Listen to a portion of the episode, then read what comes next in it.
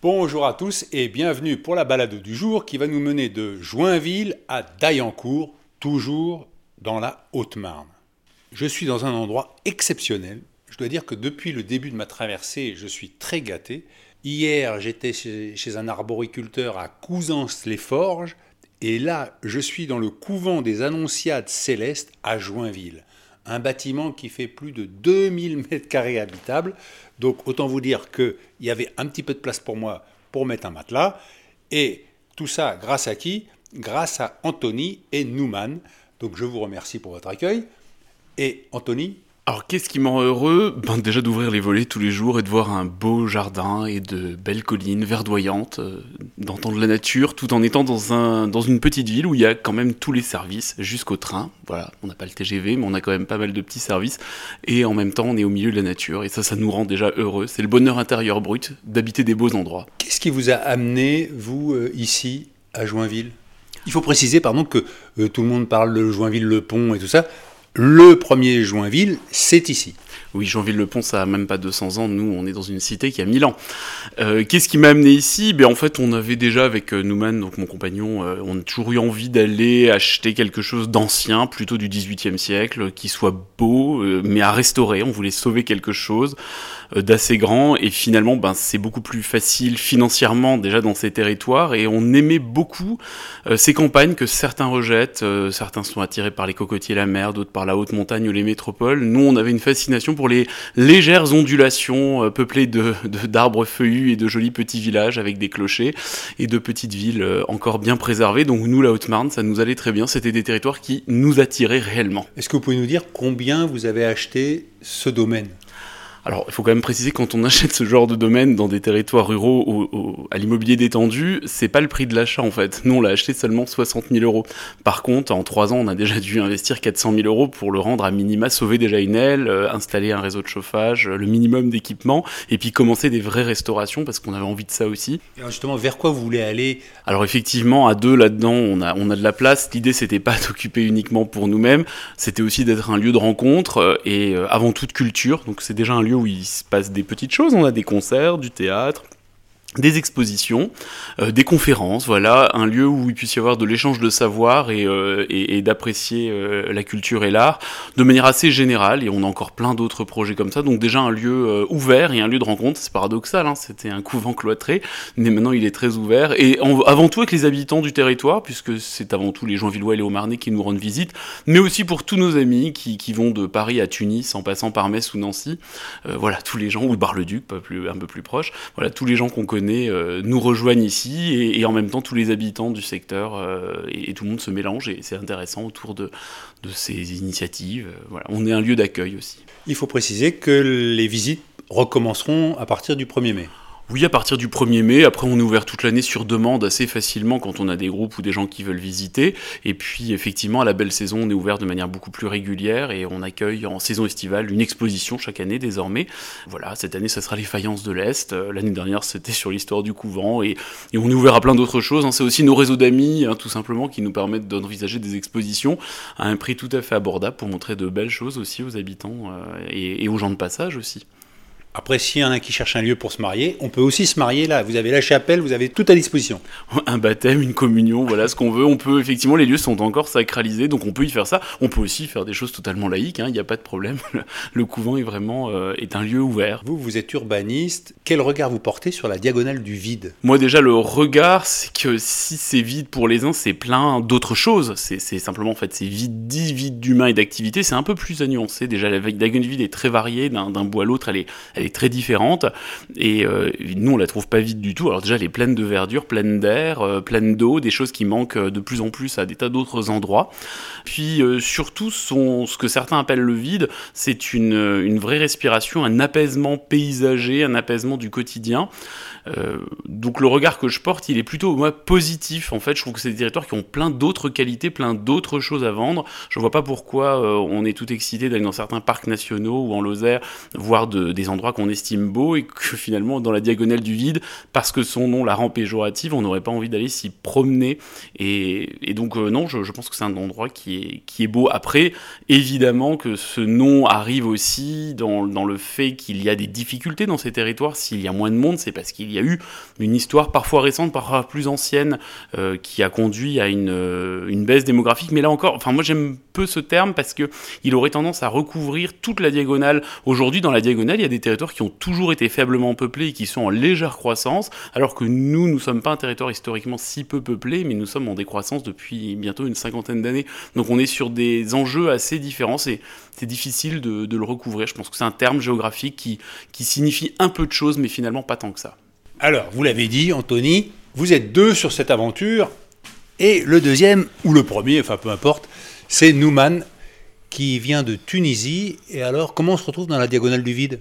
Par palier de décompression. Je ne suis pas tout de suite retrouvé à Joinville. À un moment, à Tunis, je suis arrivé à Paris. Après Paris, il y a eu Nancy. Après Nancy, il y a Bar-le-Duc. Vous voyez, à chaque fois, je descends au niveau des strates démographiques. Et puis là, à Joinville, on s'est dit, on s'arrête à Joinville. Je ne descendrai pas en dessous de Joinville. Joinville, 3000 habitants. Joinville, 3000 habitants. Quatrième ville de Haute-Marne. Voilà, mais avec des services qui dépassent son nombre d'habitants. Je veux dire, il y a une gare, il y a des restos, il y a l'hôpital, il y a tout. Et on peut faire tout à pied. Qu'est-ce qui vous rend heureux, Noumane ? Partager. C'est-à-dire, quand on est dans ce lieu-là, c'est pas 2500 mètres carrés, on s'y perd. Hein. Donc l'idée, c'est de se retrouver avec des amis, la famille, mais surtout même des gens de passage, un peu comme vous aujourd'hui. Donc des gens avec qui on peut partager ce lieu, la magie du lieu, voilà. Je vous remercie vraiment de m'accueillir dans ce lieu. Alors il ne faut pas s'imaginer que c'est nickel, hein, c'est le chantier, mais justement c'est d'autant plus appréciable de visiter un lieu quand il est comme ça en voie de réalisation, quoi. Et on voit tout ce qui reste à faire. Moi je suis admiratif de l'énergie que vous avez pour réhabiliter ce lieu, quoi. C'est un objet qui est tout le temps en mouvement et en transformation. Voilà, en mutation. Il y a quand même, quand on l'a acheté il y a 3 ans, je rappelle qu'il y a eu la Covid, ça a un peu bloqué un tout petit peu notre élan, on va dire, de restauration, mais très vite, dès qu'il y a eu le déconfinement, on s'est attelé quand même aux travaux. On n'a pas arrêté, on ne va pas arrêter. Et cette année, par exemple, on a un projet de recréation d'un cloître végétal. Donc, beau projet qui va être soutenu par l'Union européenne. Aussi, on a un projet de restauration du portail. Donc, c'est un projet celui-ci soutenu par la Fondation du patrimoine. Donc, voilà, chaque année, on a notre lot de travaux, on ne s'arrête pas. Autant je sais que Anthony est urbaniste. Et vous, votre métier ? Alors, moi, c'est un peu plus compliqué. Moi, je suis dentiste de formation. Voilà. Ah oui. Et puis, je suis venu en France pour faire des études postdoctorales en chirurgie parodontale. Bon, après, vous connaissez le problème en France, c'est-à-dire il y a le problème du concours. Surtout, si on est extra-européen, il fallait passer un concours. On a beaucoup de candidats et très peu de postes qui sont libérés chaque année. Pourtant, on a besoin de dentistes. Moi, pour moi, les rendez-vous, il faut attendre 2 mois. Donc. Ils sont en train de revoir les lois en ce moment, c'est ce que j'ai cru comprendre. Donc, il fallait se reconvertir. Donc, je me suis, bon an, mal an, reconverti, mais je suis content. C'était peut-être mon violon dingue, l'architecture, l'histoire de l'architecture, le patrimoine, je me suis reconverti là-dedans. Ça peut paraître bizarre, étant dentiste, de faire cette reconversion, mais bon, j'ai su très vite m'adapter à l'objet patrimonial. Et puis là, à Joinville, quand on s'est installé en 2019, oui, là, je me suis totalement consacré au couvent, ça, mon nouveau sacerdoce, si j'ose la formule. D'ailleurs, quand Anthony vous a présenté, il m'a dit Noumane qui est moine. Alors je me suis dit, waouh, je vais en plus rencontrer un moine dans un monastère. Il faut savoir que c'était des bénédictines. Il paraît qu'à deux, on peut faire communauté. Donc, voilà. Donc, à deux, on faisait couple, mais on peut faire communauté. Apparemment, on nous a dit deux, ça peut faire une communauté, comme c'est recevable. D'accord. Voilà. Alors merci vraiment du fond du cœur de m'avoir ouvert les portes de votre ancien prieuré et futur lieu à multifonction. Et je vous souhaite beaucoup de bonheur dans cette nouvelle aventure. Et moi, j'ai 28 kilomètres à peu près, donc je suis désolé. Mais je vous laisse et je vous dis peut-être à bientôt. Noumane, juste avant que je parte, on peut sonner les cloches ou pas ? Oui, bien sûr, on peut sonner les cloches.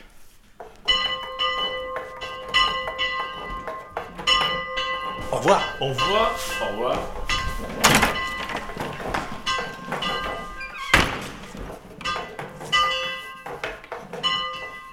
Les cloches sonnaient toujours quand j'ai quitté le monastère de l'Annonciade Céleste à Joinville. Alors je suis parti un peu tard parce que le temps de tout visiter, je n'ai pas pu aller visiter le château de Joinville. Mais bon, ce sera pour une prochaine fois.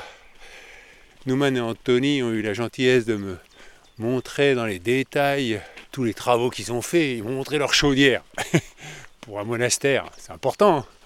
Eh bien, imaginez-vous que ça a coûté 200 000 € d'installer une chaudière comme ça, une chaudière à bois broyé.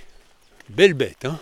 C'est-à-dire que s'il faut chauffer les 2500 mètres carrés, il vaut mieux qu'elle en ait dans le ventre. Petit détail, hein, si vous cherchez un lieu pour vous marier, moi je trouve ça assez sympathique, c'est un peu dans son jus, quoi. Hein. Il ne faut pas s'attendre à un truc nickel, ils sont en train de faire les travaux, mais pareil que pour 1 000 €, vous avez la totalité des lieux. Bonne affaire, hein. Là, je marche dans un magnifique décor. Là, je suis sur une route forestière entourée d'arbres avec des oiseaux qui décollent quand ils m'entendent parler tout seuls, des petits sapins et des feuillus sans feuilles.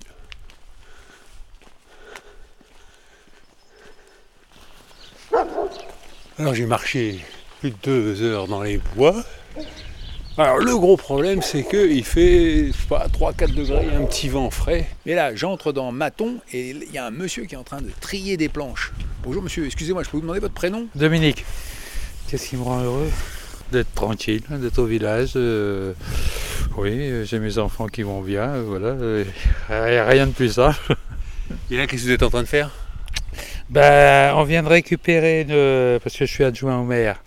Puis on est en train de faire des travaux, on va faire des travaux dans la mairie. Donc il y avait une vieille armoire, tout un tas de trucs qu'on jette et que je vais découper pour passer au feu. Et vous travaillez dans quoi? Ben maintenant je suis retraité, mais j'étais cadre dans une exploitation agricole ici au village. En tant qu'adjoint au maire, j'aimerais savoir qu'est-ce qui est d'actualité à Maton? L'actualité, bah, nous c'est un petit peu l'embellissement du village. Bon, on n'a pas trop de soucis avec les habitants. Bon, après le problème c'est qu'on a moins de fraternité que dans le temps, parce que si vous voulez avant c'était les anciens, puis au fur et à mesure que les anciens partent, bon, bah, les maisons sont achetées par des jeunes. Alors, ils ne s'impliquent pas forcément dans le village comme nous on pouvait le faire. C'est des gens qui viennent de travailler sur Saint-Dizier ou Chaumont, puis qui viennent dormir ici, quoi, voilà. Il y a combien d'habitants à Maton? 65. Ouais, c'est... D'accord. Non, on n'a pas les problèmes des grandes villes. Vous n'avez pas de commerçants ici? Ah non, pas du tout. Non. Si on a un ambulant qui passe, enfin la boulangère qui passe 3 fois par semaine, et puis c'est tout. Hein. On n'a pas de... Non, on a quoi? On a 6 km, 7 km de Joinville, donc les gens descendent de Joinville, ou Vassy, ou... Non, on n'a pas de commerce. Dans le temps, il y a eu 300 habitants, il paraît, d'après mémoire des anciens. Il y avait même 3 cafés. Donc, donc c'est que les gens picolaient. Parce que... non, ils buvaient du café. Oui, enfin, oui, ils buvaient peut-être d'autres choses que du café.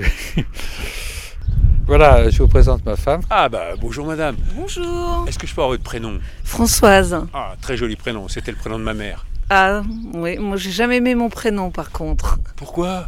Mon père aurait aimé m'appeler Agnès et ma mère n'était pas d'accord, mais j'ai jamais apprécié mon prénom, je sais pas pourquoi. Et vous auriez aimé vous appeler comment vous? Je sais pas.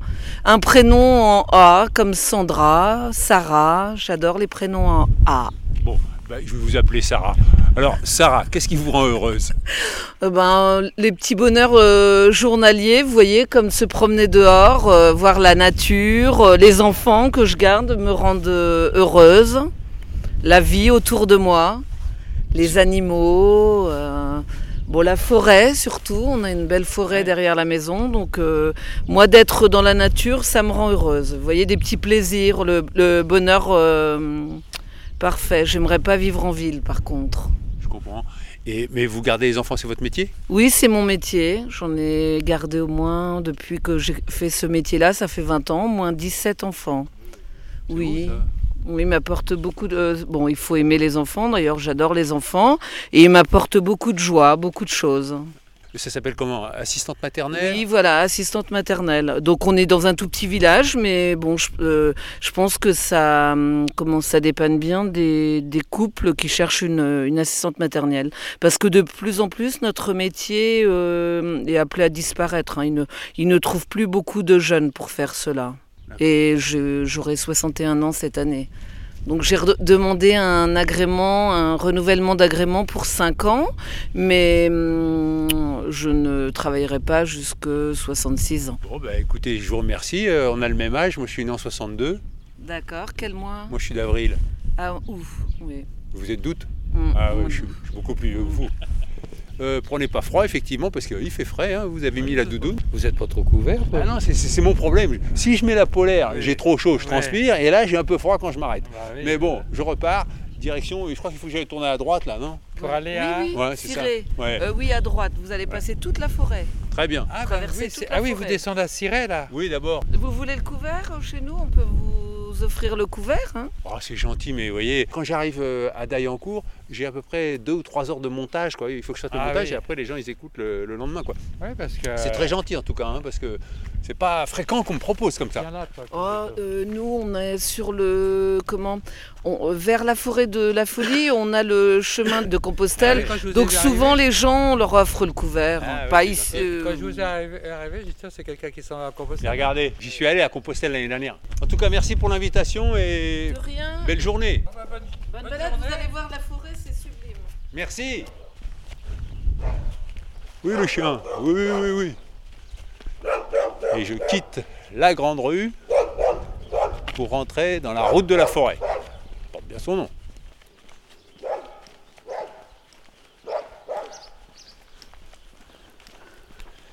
Alors j'ai suivi un long chemin de terre en bord de plantation, avec des magnifiques paysages verdoyants, et puis au loin des éoliennes. Et je suis redescendu vers le village de Charmes-la-Grande. Et là, j'ai commencé à avoir faim. Et là, j'ai pensé à l'invitation de Françoise. Je me suis dit, ah, c'est dommage, là, je me serais arrêté. Et puis, j'espérais que dans Charmes-la-Grande, j'allais trouver une boulangerie. Ben non, il n'y avait rien. Et puis, je suis passé devant une ferme où la fenêtre donnait...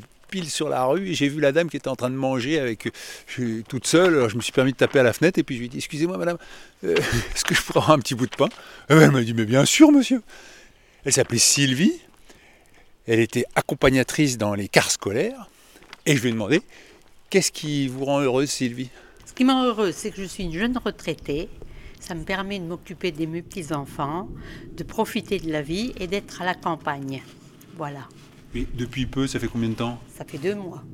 Et alors, comment ça se passe les premiers mois de retraite? C'est pas trop difficile? C'est surtout de retrouver ses repères, c'est ça.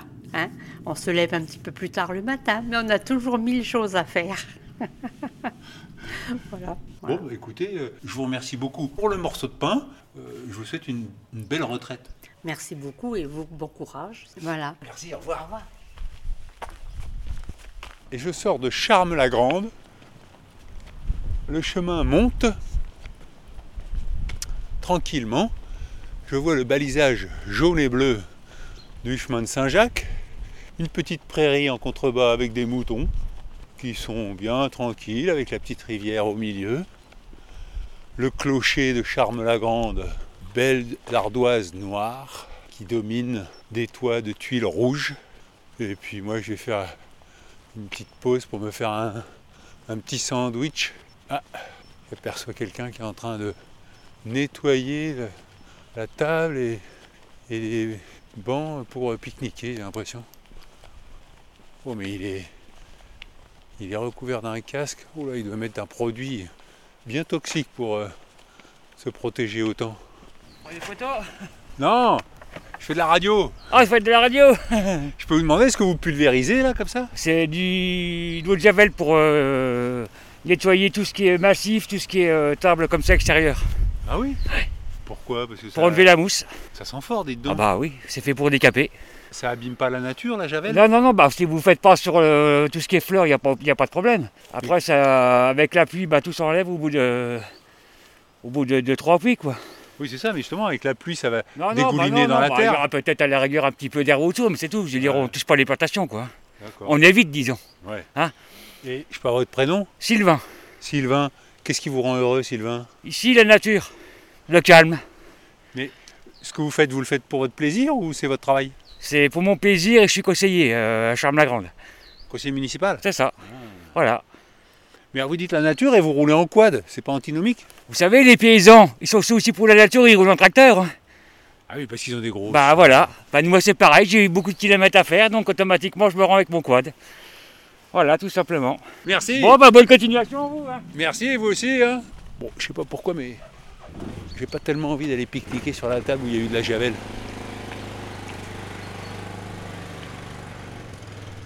Et Sylvain repart sur son quad. Oh, ça sent la javel jusque-là, dis donc. On est en pleine forêt. Incroyable. Heureusement que je l'ai croisé, sinon je me serais demandé d'où ça vient. Je vais en profiter pour vous lire quelques messages que j'ai reçus sur hervé.pochon@gmail.com. Oui, j'ai une belle histoire à vous raconter. Vous savez, bon, bah, j'avais mes problèmes d'ordinateur. Et puis un jour, en marchant, j'ai dit, ah bah si HP pouvait sponsoriser HP, ça serait volontiers. Et il y a un auditeur qui m'écrit en me disant « Oui, bah écoutez, je travaille chez HP et visiblement vous avez un problème. Je veux bien essayer de vous aider à le résoudre à distance. Donnez-moi les références de votre ordinateur. » Alors je lui donne, puis je lui dis « Mon ordinateur c'est Microsoft. »« Ah pardon, j'ai cru que c'était HP, » me répond-il. Et je lui dis « Non, j'avais parlé d'HP comme sponsor, quoi, parce que voilà, Hervé Pochon. » Il me dit, mais dites-moi quand même pour Microsoft, parce que si le problème se reproduit, ma femme travaille chez Microsoft. Elle est pas belle la vie? Bon, en attendant, j'ai plus de problème, donc c'est encore mieux. Mais j'apprécie beaucoup cette communauté autour, là, qui est prête à répondre à toutes les questions. Patrice m'envoie un message. Bonjour Hervé, grand bonheur de te savoir à nouveau sur les routes et émerveillement d'entendre, de voir même, une tonalité toute différente au fil de tes rencontres par comparaison à ton périple vers Compostelle. Ces gens qui venaient de partout dans le monde et ceux qui sont enracinés dans le leur dans cette nouvelle balade. J'ai une question. J'acquitte, bon citoyen, ma redevance à la Maison Ronde attachée au service public de la radio. Tu fais partie de ce service public, nolens volens.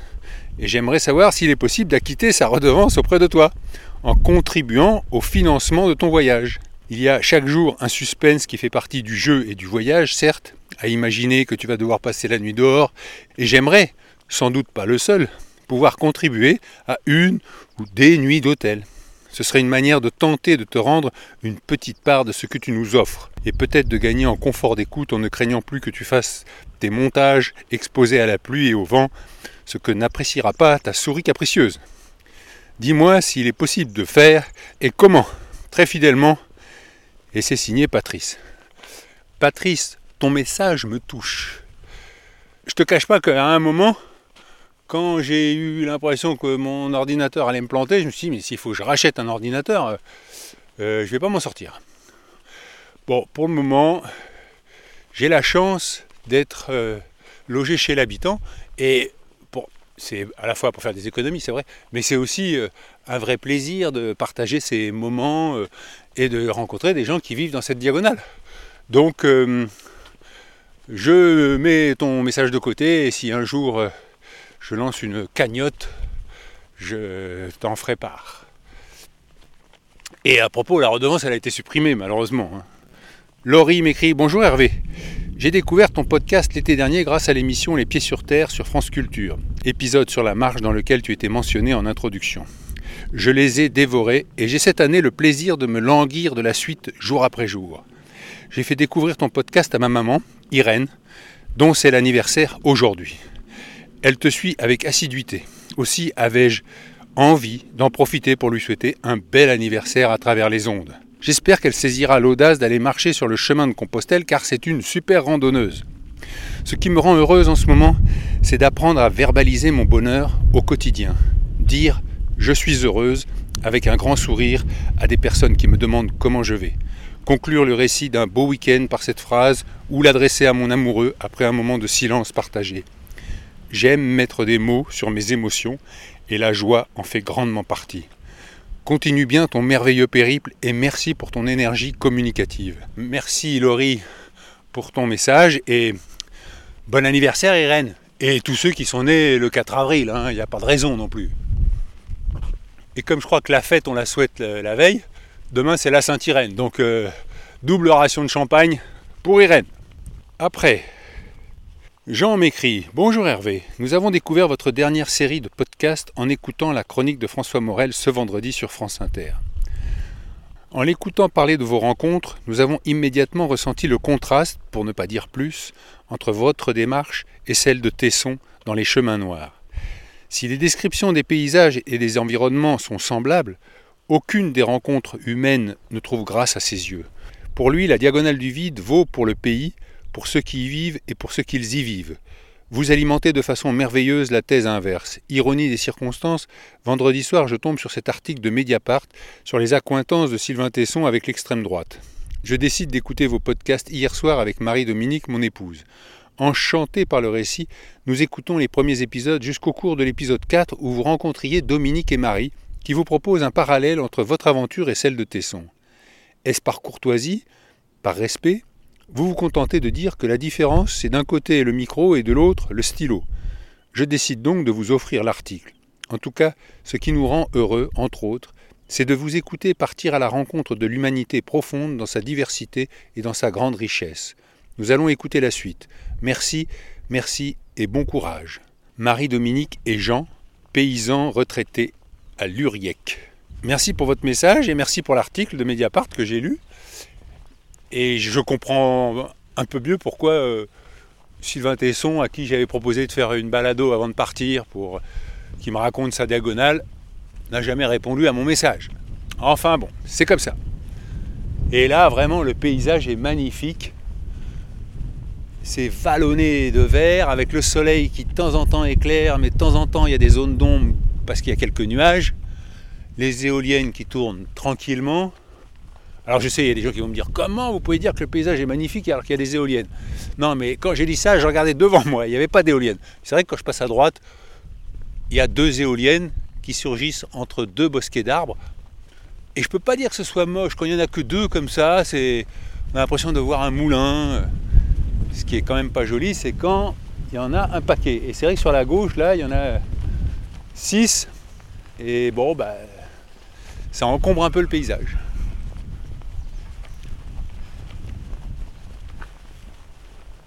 Alors je suis redescendu de ce plateau où le vent soufflait un petit peu pour franchir la Blaise. Ah, les cloches sonnent à Cirey-sur-Blaise. Je suis devant le château de Cirey. Bonjour. Est-ce que c'est possible de visiter le château, madame? Alors normalement non à cette époque-ci, mais peut-être. Ah, je sens qu'il y a une ouverture. Et je peux avoir votre prénom? Adélaïde. Moi, c'est Hervé. Adélaïde, qu'est-ce qui vous rend heureuse? Ah, ce qui me rend heureuse, c'est d'être ici. Bah, j'imagine. C'est un beau cadre. Ah oui, c'est un beau cadre. Et puis, c'est encore une campagne préservée. C'est une vraie campagne, avec des vrais gens autour. Donc, voilà, moi, c'est ça qui me plaît. Et vous vivez dans le château? Oui, on habite là à l'année. Ah oui. Voilà. C'est votre château? Oui. Je suis la propriétaire. Non, mais alors je suis très honoré. Moi, je pensais que vous étiez la conservatrice. Non, c'est une maison privée. D'accord. Même s'il y a un passé historique important, mais ça a toujours été privé et toujours habité. D'accord. Voilà, et c'est dans notre famille depuis la fin du 19e siècle. Et alors, qu'est-ce qui vous touche dans ce qui s'est passé dans ce château ? Ah, beaucoup d'histoires d'amour. C'est ça, c'est ce que j'ai cru comprendre. Beaucoup d'histoires d'amour, des plus connues comme celle de Voltaire et la marquise du Châtelet. Mais au 19e siècle aussi, il y a eu Madame de Simiane qui habitait là, la comtesse de Simiane, qui était la maîtresse de Lafayette. Lafayette est venue à Cirey, entre autres. Vous faites visiter le château ou en fait vous êtes complètement à l'écart de tout ça et Non, notre vie c'est s'occuper de cette maison. Ah oui. Donc on fait ça à plein temps. Enfin, on a une exploitation agricole qu'on... donc la ferme juste à côté du château qu'on a en direct. Donc on est agriculteur aussi. Et sinon, on s'occupe pleinement du château, d'organiser des visites. L'été, on prend quelqu'un pour nous aider à les faire, parce qu'on ne pouvait pas faire que ça. Ouais. Mais sinon, tout ce qui est groupe, à cette époque-ci, c'est nous qui faisons visiter. Alors, vous parlez de groupe, qui vient visiter le château? C'est des amis de Voltaire?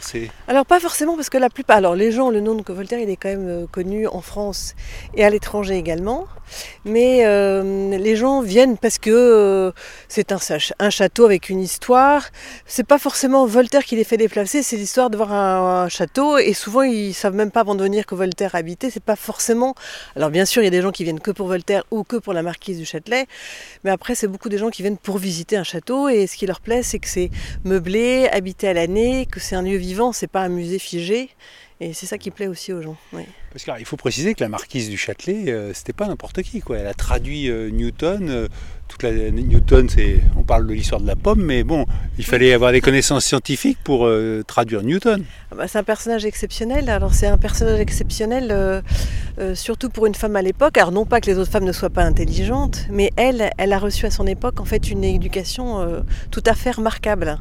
Elle a été poussée dans les études, ce qui n'était pas du tout le cas des jeunes filles à cette époque-là, bien que étant de la haute société où elles étaient déjà gâtées, puisqu'elles apprenaient à lire, à écrire, ce qui n'était pas la chance de tout le monde, mais elle a été poussée dans les matières scientifiques qui étaient réservées uniquement aux garçons à cette époque-là.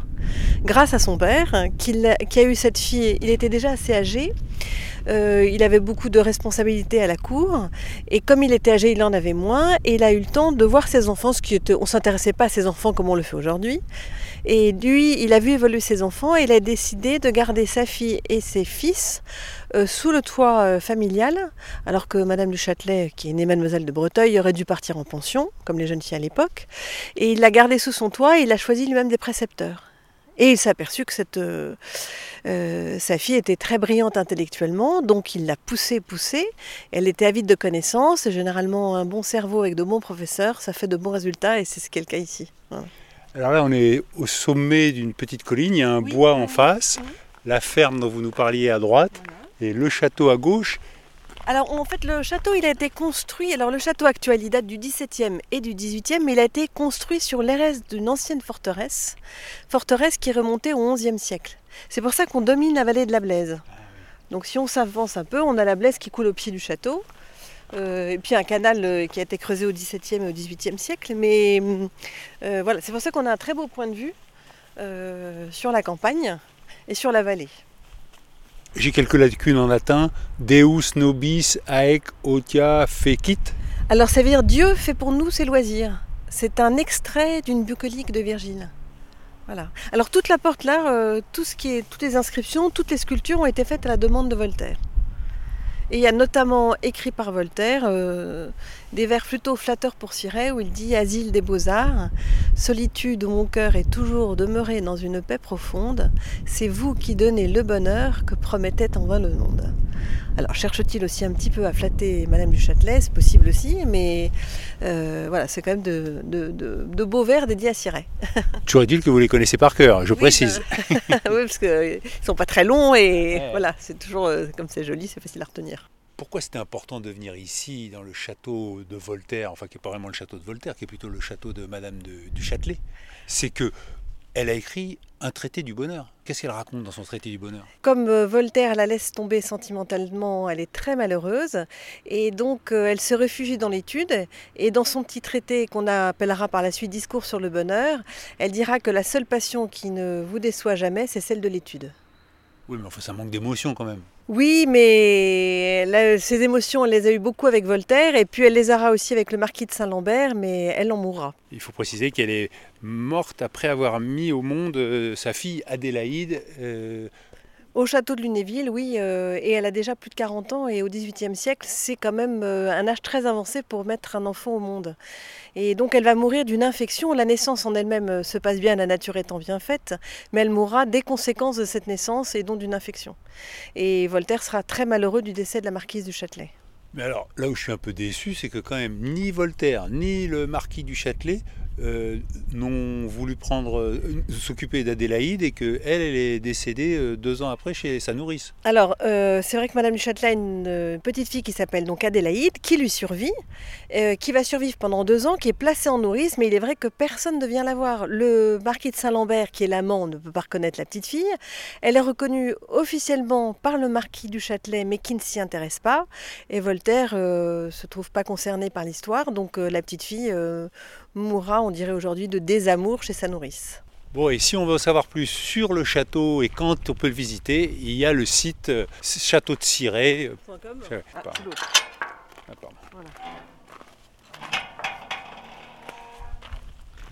Bon, bah, merci d'être venu jusqu'à nous. Bah, merci de m'avoir ouvert votre grille. Non, mais c'était avec plaisir. Voilà, bon. C'était une belle rencontre. Bah, plaisir partagé et bonne continuation. Bah, c'est à vous qu'il faut le dire aussi. Merci. Bonne route. Au revoir, monsieur. Au revoir. Après une belle journée sous le soleil, là, des magnifiques pâturages sur ma droite avec la Blaise qui coule tranquille. Sur ma gauche, eh bien, des bois qui grimpent. On a commencé la balade dans un couvent, traversé des petits villages, visité le château où Voltaire a vécu. Tout le monde parle de Ferney, mais non, il y a le château de Cirey-sur-Blaise. Et je vous conseille la visite. Adélaïde m'a fait visiter l'intérieur assez rapidement parce que bon, j'ai encore un peu de route. On y apprend beaucoup de choses sur la vie quotidienne à l'époque de Voltaire, c'est-à-dire à peu près au milieu du XVIIIe siècle. Entre autres, dans le château, on voit une collection de fer à repasser qui nous permet de comprendre comment on lavait, comment on repassait le linge à cette époque. Il y a aussi un petit théâtre où Voltaire faisait jouer ses pièces, parce qu'il jouait lui-même dans ses pièces. Et puis, il y a la table qui est dressée, et les fourchettes et les cuillères, il n'y a pas de couteau sur la table, sont dirigées vers nous, pour qu'on voit bien les armoiries. J'ai appris que le père de Voltaire était notaire, et qu'il voulait donc que son fils devienne notaire, et que son fils a fait des études, et puis après il a dit « Non, j'ai pas envie d'être notaire ». Donc le père l'a déshérité. Il s'est dit, bon, il va falloir que je gagne de l'argent. Et il a connu le succès avec sa première pièce, Oedipe, qui a été jouée pendant plus d'1 an à Paris. Et après, il a enchaîné. Voilà, j'ai appris plein de choses. Merci Adélaïde. J'ai traversé le petit village de Bouzancourt. Eh oui, ça existe, Bouzancourt. Il y avait une grosse exploitation sur la droite avec 2 gros méthaniseurs là, qui produisent de l'électricité. Et là, j'entre dans Daillancourt, un beau clocher, des prunus en fleurs. C'est ici que va se terminer l'étape du jour, 28 km. J'ai marché 7 heures, c'était une belle journée, un peu fraîche, mais c'était bien. Je vous dis à demain 6 h et d'ici là, bonne balado à tous.